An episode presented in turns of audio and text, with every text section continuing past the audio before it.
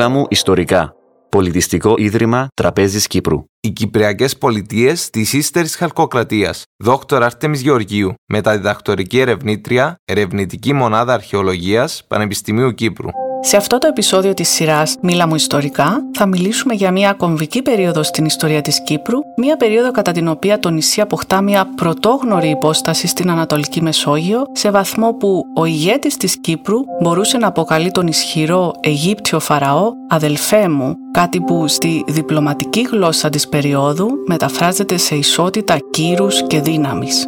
Η περίοδος στην οποία αναφέρομαι ονομάζεται συμβατικά ύστερη εποχή του Χαλκού, αποτελεί δηλαδή το τελευταίο τμήμα της εποχής του Χαλκού πριν την έναρξη της εποχής του Σιδήρου. Σε όρους απόλυτης χρονολόγησης τοποθετείται περίπου μεταξύ του 1650 και του 1050 π.Χ. Πώς λοιπόν προκύπτει αυτή η σημαντική θέση της Κύπρου στο περίπλοκο δίκτυο των διπλωματικών και εμπορικών σχέσεων που διατηρούσαν οι πολιτείες της Ανατολικής Μεσογείου κατά την ύστερη εποχή του Χαλκού; Η απάντηση βρίσκεται στο φυσικό πλούτο του νησιού που εντοπίζεται περιμετρικά της οροσυράς του Τροόδους. Αναφέρομαι φυσικά στο χαλκό που κατά την περίοδο που μας αφορά αποτελούσε τη σημαντικότερη πρώτη ύλη για την παραγωγή χρηστικών αντικειμένων σε ολόκληρη τη Μεσόγειο. Πράγματι, οι αρχαιολογικές ενδείξεις εντός και εκτός του νησιού καταδεικνύουν ότι η εξόριξη, η επεξεργασία και η υπερπόντια εμπορία του χαλκού αποτέλεσαν τον πυλώνα της κυπριακής οικονομίας κατά την ύστερη χαλκοκρατία. Αν και η τεχνογνωσία για την κατεργασία του χαλκού στην Κύπρο τεκμηριώνεται ήδη εκατοντάδες χρόνια προηγουμένως, εν τούτης με την έναρξη της ύστερης χαλκοκρατίας, η εξόριξη του χαλκού γίνεται για πρώτη φορά σε τέτοια βιομηχανική σε εισαγωγικά κλίμακα και για πρώτη φορά έχει ως βασικούς παραλήπτες τα συγκεντρωτικά κράτη της Μεσογείου και της Εγγύης Ανατολής. Έτσι λοιπόν, χάρη στο φυσικό της πλούτο, αλλά και στην κέρια γεωγραφική της θέση, η Κύπρος συμμετείχε δυναμικά στα εμπορικά δίκτυα της Ανατολικής Μεσογείου κατά τη λεγόμενη περίοδο του διεθνισμού, μαζί με τη Φαραωνική Αίγυπτο, τις πόλεις κράτης της Συροπαλαιστίνης, την αυτοκρατορία των Χεταίων στην Ανατολία και τις αναχτορικές πολιτείες των Μινοητών και των Μικυναίων στο Αιγαίο. Από τα κυπριακά λιμάνια έφευγαν καράβια φορτωμένα με τόνους χαλκού με προορισμό άλλες πολιτείες της Ανατολικής Μεσογείου. Μια τέτοια περίπτωση φαίνεται να είναι ένα ναυάγιο που βρέθηκε κοντά στις αχτές της Μικράς Ασίας στη θέση Ουλουμπουρούν. Το πλοίο ναυάγησε κοντά στο τέλος του 14ου αιώνα π.Χ. κουβαλώντας τόνους πρώτων υλών και πολύτιμα τέχνεργα. Το βασικότερο φορτίο του ήταν 10 τόνοι χαλκού και όπως φαίνεται μέσα από αναλύσεις πρόκειται για κυπριακό χαλκό. Το γεγονός ότι οι Κυπριακές πολιτείες μπορούσαν να παράγουν 10 ολόκληρους τόνους χαλκού για μία μόνο συναλλαγή φανερώνει το μέγεθος της παραγωγής χαλκού στο νησί αυτή την περίοδο. Το πλοίο πιθανόν να είχε ως αφετηρία ή σταθμό την Κύπρο και να βυθίστηκε ενώ κατευθυνόταν δυτικά, πιθανότατα προς κάποιο από τα μικυναϊκά ανάκτορα στο Αιγαίο. Η διαδικασία εξόριξης, επεξεργασίας και εξαγωγής του χαλκού ήταν σύνθετη και σε αυτή εμπλέκονταν ολόκληρα δίχτυα οικισμών και εξειδικευμένων θέσεων. Η εξόριξη της πρώτης ύλης γινόταν στις ηφιστιογενείς λάβες, στους πρόποδες του Τροόδους, όπου ο χαλκός τύχανε μιας πρώτης επεξεργασίας. Στη συνέχεια το μετάλλευμα προωθούνταν σε δευτερεύοντα κέντρα με τελικό προορισμό παράκτιες θέσεις λιμάνια που ιδρύθηκαν σε παρθένες θέσεις κατά την ύστερη χαλκοκρατία. Κατά τη διάρκεια της περίοδου, τα παράκτια κέντρα εξελίχθηκαν σε αστικές θέσεις και λειτουργήσαν ως διοικητικά κέντρα μιας εκτεταμένης περιφέρειας. Από τα αστικά κέντρα της ύστερης Κυπριακής Χαλκοκρατίας ξεχωρίζει η Έγκομη, ένας οχυρωμένος οικισμός που ιδρύθηκε στις εκβολές του Πεδιαίου ποταμού στην ανατολική αχτή του νησιού. Αν και η πλέον απομακρυσμένη από τα χαλκοφόρα στρώματα, η Έγκομη κατάφερε να εξασφαλίσει τη σταθερή προμήθεια χαλκού μέσα από ένα δίκτυο οικισμών στη Μεσαωρία. Η πόλη περιβαλλόταν από ένα ενιαίο οχυρωματικό τείχος, εντός του οποίου βρίσκονταν μνημιακά χτίρια, ναοί, εργαστήρια και πλούσιοι τάφοι. Νοτιότερα στον κόλπο της Λάρνακας βρίσκονται δύο οικισμοί της ύστερης χαλκοκρατίας που παρουσιάζουν αστικά και διοικητικά χαρακτηριστικά. Ο πρώτος είναι το Κίτιον, τα ερήπια του οποίου βρίσκονται κάτω από την πόλη της Λάρνακας. Οι ανασκαφές του τμήματος αρχαιοτήτων υπό τον Βάσο Καραγιώργη έφεραν στο φως μέρος του αμυντικού τείχους που περιέβαλε την πόλη, αλλά και ναούς που συνεπήρχαν με εργαστήρια κατεργασίας χαλκού και παραγωγής υφαντών.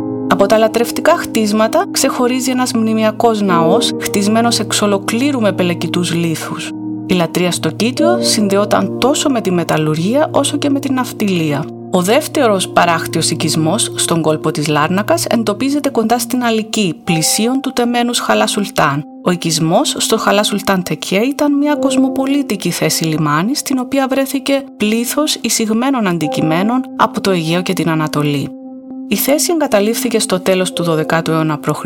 πιθανόν εξαιτίας προσχώσεων που έθεσαν σε αχρηστία το λιμάνι της. Στο κέντρο της νότιας αχτής του νησιού εντοπίζονται άλλα δύο ανθυρά αστικά κέντρα της ύστερης χαλκοκρατίας. Το πρώτο βρίσκεται στη θέση Βούρνες στο χωριό Μαρόνι και το δεύτερο στη θέση Άγιος Δημήτριος στο χωριό Καλαβασός. Από τα σωζόμενα κατάλοιπα του οικισμού του Αγίου Δημητρίου Καλαβασού, μέρος του οποίου βρίσκεται πλέον κάτω από τον αυτοκινητόδρομο Λευκοσίας Λεμεσού, ξεχωρίζει ένα μεγάλο κτίριο χτισμένο με ισοδομικούς λίθους. Μέσα στο κτίριο βρέθηκαν δεκάδες αποθηκευτικά αγκία που φτάνουν τα δύο μέτρα σε ύψος και τα οποία περιείχαν λάδι ελιάς. Ανατολικότερα, στην κοιλάδα του ποταμού Κούρι, στο χωριό Άλασσα, που βρίσκεται στους νότιους πρόποδες του Τρόοδους, εντοπίστηκαν μνημιακά χτίσματα εξαιρετικής τυχοδομίας, τα οποία στέγαζαν αποθηκευτικές και εργαστηριακές εγκαταστάσεις, κάποιες από τις οποίες σχετίζονται με την παραγωγή κρασιού. Η Άλασσα παραμένει μέχρι σήμερα το μόνο κέντρο της ύστερης Κυπριακής Χαλκοκρατίας με αστικά και διοικητικά χαρακτηριστικά που βρίσκεται στην ενδοχώρα, σε αντίθεση με όλες τις υπόλοιπες αστικές θέσεις που είναι παράκτιες.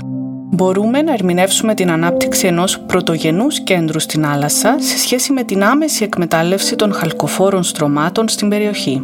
Η θέση θα διαχειριζόταν ολόκληρη την κοιλάδα του Κούρι μέχρι την ακτογραμμή όπου υποθέτουμε ότι θα βρισκόταν ένα λιμάνι, το επίνιο της θάλασσας. Πιθανολογείται ότι αυτό αντιστοιχεί στον παράκτιο οικισμό της ύστερης χαλκοκρατίας στη θέση Παμπούλα στο χωριό Επισκοπή. Στην νοτιοδυτική ακτή της Κύπρου, κοντά στις εκβολές του ποταμού Διαρίζου, εντός των ορίων του χωριού Κούκλια, εντοπίζεται το διοικητικό κέντρο της πολιτείας της Πάφου, που είναι γνωστό και ως Παλέπαφος. Από την πόλη της ύστερης Χαλκοκρατίας ξεχωρίζουν τα αρχιτεκτονικά κατάλοιπα ενός ιερού που ιδρύθηκε τον 12ο αιώνα π.Χ. Το ιερό σώζεται πολύ αποσπασματικά, αλλά οπωσδήποτε πρόκειται για ένα μνημιακό οικοδόμημα που ενσωματώνει τεράστιους μονόλιθους στην κατασκευή του. Εντοπίστηκαν επίσης πλούσιοι τάφοι, αλλά και ενδείξεις για την ύπαρξη εργαστηρίων κατασκευής ελεφαντοστέινων αντικειμένων.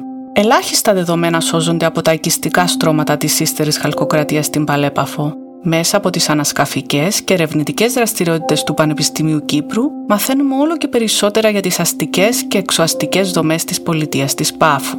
Όπως προανέφερα, εκτός από τις πρωτογενείς αστικές θέσεις, η τοπογραφία των οικισμών της ύστερης Κυπριακής Χαλκοκρατίας αποτελείται και από δευτερεύουσες θέσεις με εξειδικευμένες λειτουργίες, όπως για παράδειγμα χωριά μεταλλορίχων, αγροκτηνοτροφικά χωριά, αλλά και θέσεις που σχετίζονται με τη λατρεία. Κατά τη διάρκεια της ύστερης εποχής του Χαλκού εμφανίζεται για πρώτη φορά στο νησί η γραφή. Οι Κυπριακές πολιτείες δεν δανείζονται κάποια από τις γραφές του Μεσογειακού περίγυρου, αλλά αντίθετα αναπτύσσουν ένα γηγενές σύστημα γνωστό ως Κυπρομινοϊκή γραφή. Το γηγενές σύστημα γραφής της Κύπρου είναι συλλαβικό, δηλαδή το κάθε σύμβολο χρησιμοποιείται για να δηλώσει μία συλλαβή. Η Κυπρομινοϊκή γραφή δεν έχει ακόμη αποκρυπτογραφηθεί καταγράφει μια άγνωστη γλώσσα ή αριθμό γλωσσών που δεν μπορούν να ταυτιστούν με κάποια από τις γνωστές Ινδοευρωπαϊκές ή Σημιτικές γλώσσες. Το σύνολο των επιγραφών της κυπρομινοϊκής γραφής περιλαμβάνει μεγάλα κείμενα σε πύληνες πινακίδες και πύληνους κυλίνδρους. Πέραν όμως των μακροσκελών κειμένων, σύμβολα ή σύντομες επιγραφές της κυπρομινοϊκής γραφής βρέθηκαν πάνω σε πλήθος άλλων αντικειμένων, όπως για παράδειγμα πύληνα αγκία, βαρύδια και σφραγίδες. Αυτό φανερώνει ότι η κυπρομινοϊκή γραφή δεν ήταν αποκλειστικό προνόμιο μιας συγκεκριμένης ομάδας γραφέων, όπως συνέβαινε στους πολιτισμούς του Αιγαίου και της Ανατολής, αλλά αντιθέτως ήταν αρκετά διαδεδομένη κυρίως στις τάξεις των εμπόρων. Όπως προανέφερα, κατά την ύστερη χαλκοκρατία, η Κύπρος αναδεικνύεται ως κέριος διπλωματικός εταίρος των μεγάλων δυνάμεων της εποχής. Στα γραφειοκρατικά αρχεία των πολιτιών της Ανατολικής Μεσογείου, η Κύπρος ήταν γνωστή με το όνομα Αλασία. Τις περισσότερες πληροφορίες τις αντλούμε από το αρχείο της Αμάρνα, δηλαδή της πρωτεύουσας της Αιγύπτου κατά τη διάρκεια της βασιλείας του ερετικού φαραώ Ακενατέν κατά τον 14ο αιώνα π.Χ. Στο αρχείο αυτό καταγράφεται η αλληλογραφία του Αιγύπτιου ηγέτη με τον βασιλιά της Αλασίας. Ο βασιλιάς της Αλασίας αποκαλεί τον Αιγύπτιο Φαραώ αδερφέ μου, δείχνοντας έτσι ότι οι δύο ηγέτες βρίσκονταν στην ίδια ιεραρχική βαθμίδα και συνομιλούσαν ως ίσως προς ίσον. Οι πληροφορίες που αντλούμε μέσα από αυτές τις επιστολές είναι πολυτιμότατες και παραθέτω εδώ αποσπασματικά μία από τις πολλές επιστολές που απέστειλε ο βασιλιάς της Αλασίας προς τον Αιγύπτιο Φαραώ. Μήνυμα στον βασιλιά της Αιγύπτου, τον αδερφό μου, από τον βασιλιά της Αλασίας, τον αδερφό σου. Για μένα όλα βαίνουν καλώς. Για τον αδερφό μου ελπίζω όλα να πηγαίνουν καλά. Για το σπίτι σου, τις γυναίκες σου, τους γιους σου, τους αξιωματούχους σου, τα άλογά σου, τα άρματά σου και στη χώρα σου όλα ελπίζω να πηγαίνουν καλά. Αδερφέ μου στέλνω τον αγγελιοφόρο μου μαζί με τον αγγελιοφόρο σου στην Αίγυπτο. Σου στέλνω 500 τάλαντα χαλκού. Τα στέλνω σαν δώρο για τον αδερφό μου. Αδερφέ μου μην ανησυχείς που η ποσότητα του χαλκού είναι μικρή. Ιδού το χέρι του Νερκάλ είναι τώρα στη χώρα μου. Είσαι ο αδερφός μου. Στείλε μου αδερφέ μου ασήμι σε μεγάλες ποσότητες. Αδερφέ μου στείλε μου την καλύτερη ποιότητα ασημιού και εγώ θα σου στείλω αδερφέ μου ό,τι ζητήσεις. Ο μόνος βασιλιάς της Αλασίας που μας είναι γνωστός με το όνομά του είναι ο Κουσμεσούσα που αλληλογραφεί με τον βασιλιά της Ουγαρίτιδας στα τέλη του 13ου αιώνα π.Χ. Οι ερευνητές αποδέχονται πλέον σχεδόν ομόφωνα την ταύτιση της Αλασία με μια πολιτική οντότητα που είχε ως έδρα την Κύπρο, και αυτό φαίνεται να επιβεβαιώνεται και μέσα από διεπιστημονικές αναλύσεις των πυλόπινακίδων που καταγράφουν την αλληλογραφία. Οι Αιγυπτιακές και λοιπές αναφορές στην Αλασία, δηλαδή στην Κύπρο, παρουσιάζουν ένα οξύμορο που προβληματίζει την αρχαιολογική έρευνα. Συγκεκριμένα, η προβολή της Κύπρου ως μιας ενιαίας πολιτικής οντότητας με έναν και μόνο αρχηγό έρχεται σε αντίφαση με τα αρχαιολογικά δεδομένα τα οποία φανερώνουν την παράλληλη λειτουργία πολλών και πιθανώς ισότιμων πολιτιών στο νησί κατά την ύστερη χαλκοκρατία. Προσπαθώντας να συμβιβάσουν τα επιγραφικά δεδομένα με τα αρχαιολογικά κατάλοιπα, κάποιοι ερευνητές θεωρούν ότι ο βασιλιάς της Αλασίας πιθανόν να λειτουργούσε ως εντεταλμένος αρχηγός που συνομιλούσε σε επίπεδο ηγετών εκτός του νησιού, χωρίς όμως να ασκεί εξουσία σε ολόκληρο το νησί. Το τέλος της εποχής του Χαλκού στη Μεσόγειο σηματοδοτείται από μια περίοδο κρίσης που χαρακτηρίζεται από την κατάρρευση πολλών αυτοκρατορικών και ανακτορικών κρατών με την έναρξη του 12ου αιώνα π.Χ. Συγκεκριμένα, τα μικυναϊκά ανάκτορα στο Αιγαίο καταστρέφονται και εγκαταλείπονται, όπως και οι πλήστες από τις πόλεις κράτη της Συροπαλαιστινιακής Αχτής. Η πρωτεύουσα των Χεταίων επίσης καταστρέφεται, σημαίνοντας το τέλος ολόκληρης της αυτοκρατορίας. Στην Αίγυπτο, οι Φαραώ αντιμετωπίζουν δυσκολίες από εσωτερικές αναταραχές και εξωτερικές επιδρομές όπως είναι οι λεγόμενοι λαοί της θάλασσας, που αποδυναμώνουν τη φαραωνική εξουσία. Έτσι λοιπόν, το οικοδόμημα της ύστερης εποχής του Χαλκού στην Ανατολική Μεσόγειο, που χαρακτηριζόταν από ισχυρά συγκεντρωτικά κράτη με έντονες εμπορικές και διπλωματικές επαφές μεταξύ τους, καταραίει με την έναρξη του 12ου αιώνα π.Χ. Η έρευνα δεν έχει ακόμη κατανοήσει πλήρως τους λόγους που οδήγησαν στη λεγόμενη Μεσογειακή κρίση. Φαίνεται ότι η ίδια η φύση των πολιτικών κέντρων της Μεσογείου με τον μεγάλο βαθμό συγκεντρωτισμού και τη λεπτή ισορροπία στις εσωτερικές δομές οδήγησαν σε ένα αθρηστικό αποτέλεσμα. Σε κάθε περίπτωση, ο 12ος αιώνας π.Χ. σε ολόκληρη την Ανατολική Μεσόγειο αποτελεί μια μεταβατική περίοδο και μια φάση κοινωνικών και πολιτικών μετασχηματισμών. Στην Κύπρο, η γενικευμένη κρίση του 12ου αιώνα π.Χ. δεν είχε ομοιόμορφο αντίκτυπο σε ολόκληρο το νησί, αλλά διαφοροποιείται από περιοχή σε περιοχή. Η πιο δραματική αλλαγή στο οικιστικό πλαίσιο, που ερμηνεύεται ως απόρρια της μεσογειακής κρίσης, παρατηρείται στην κεντρική νότια αχτή, με την εγκατάλειψη των αστικών οικισμών στον Άγιο Δημήτριο Καλαβασού και στη θέση Βούρνες, στο Μαρόνι. Παρά την εγκατάλειψη των κέντρων αυτών, δεν παρατηρείται γενικευμένη διάσπαση του ιδιόμορφου συστήματος πολιτιακής οργάνωσης του νησιού σε αντίθεση με άλλες περιοχές της Μεσογείου. Στην Έγκομη, για παράδειγμα, η μετάβαση στον 12ο αιώνα συμπίπτει με επεισόδια καταστροφών που όμως ακολουθούνται από άμεση ανοικοδόμηση σε μεγάλη κλίμακα. Τα υπόλοιπα αστικά και διοικητικά κέντρα της ύστερης Κυπριακής Χαλκοκρατίας, δηλαδή το Κίτιον, το Χαλά Σουλταντεκέ, η Άλασσα και η Παλέπαφος, συνεχίζουν χωρίς διακοπή στον 12ο αιώνα. Μάλιστα, το Κίτιον και η Παλέπαφος φαίνεται ότι εποφελήθηκαν από την αναδιοργάνωση του οικιστικού πλαισίου στο νησί και εξελίχθηκαν σε δύο κέντρα υψής της σημασίας, όπως φαίνεται από την οικοδόμηση μνημιακών ιερών χτισμάτων εν μέσω της μεσογειακής κρίσης. Οι θέσεις Κοκκινόκρεμος στην Πύλα, εντός του κόλπου της Λάρνακας και Παλαιόκαστρος στη Χερσόνησο της Μάς, στη Δυτική Αχτή, κατέχουν ξεχωριστή σημασία στο ιστορικό πλαίσιο της περίοδου. Πρόκειται για δύο εξαιρετικά βραχίβιους οικισμούς που ιδρύονται στην Κύπρο κατά την περίοδο της Μεσογειακής κρίσης.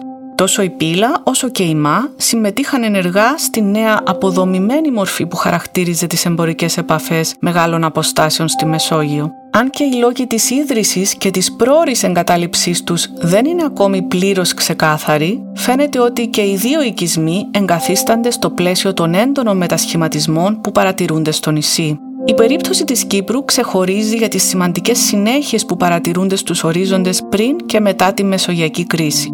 Η πιο προφανής είναι η συνέχεια στη χρήση της γραφής. Πράγματι, ενώ σε άλλες περιοχές της Μεσογείου τα συστήματα γραφής έσβησαν μαζί με την κατάρρευση των γραφειοκρατικών μηχανισμών που τα χρησιμοποιούσαν, στην Κύπρο η γραφή συνέχισε να χρησιμοποιείται αδιάκοπα. Το σύστημα γραφής εξελίσσεται κατά την πρώτη χιλιετία π.Χ., αλλά παραμένει συλλαβικό, γνωστό ως το Κυπριακό Συλλαβάριο. Το τέλος της ύστερης χαλκοκρατίας στο νησί συμπίπτει επίσης και με εσωτερικές μετακινήσεις πληθυσμών, αλλά και με μεταναστεύσεις από το εξωτερικό. Τόσο τα εσωτερικά όσο και τα εξωτερικά μεταναστευτικά ρεύματα παραμένουν αόρατα στα αρχαιολογικά κατάλοιπα της Κύπρου. Δηλαδή δεν μπορούμε να αποδώσουμε με βεβαιότητα τον υλικό πολιτισμό κάποιας συγκεκριμένης θέσης ή κάποιου ταφικού συνόλου σε ξένους πληθυσμούς. Εν τούτης, η παρουσία μεταναστών, τουλάχιστον από τον ελλαδικό χώρο, γίνεται προφανής μέσα από τα επιγραφικά κατάλοιπα του νησιού κατά την πρώτη χιλιετία π.Χ. Συγκεκριμένα, από τον 7ο αιώνα π.Χ. και έπειτα, το μεγαλύτερο μέρος των Κυπριακών πολιτιών κάνουν χρήση της λεγόμενης αρκαδοκυπριακής διαλέχτου, μιας διαλέχτου της ελληνικής γλώσσας, η οποία παρουσιάζει στενή συνάφεια με τη γλώσσα που καταγράφεται σε μικυναϊκές πινακίδες της δεύτερης χιλετίας που βρέθηκαν στην ελλαδική ενδοχώρα. Η χρήση μιας ελληνικής διαλέχτου με αρχαίζοντα στοιχεία στην Κύπρο των ιστορικών χρόνων επιβεβαιώνει την πρώιμη εγκατάσταση ελληνόφωνων πληθυσμών στο νησί, πιθανότατα στον 12ο αιώνα π.Χ.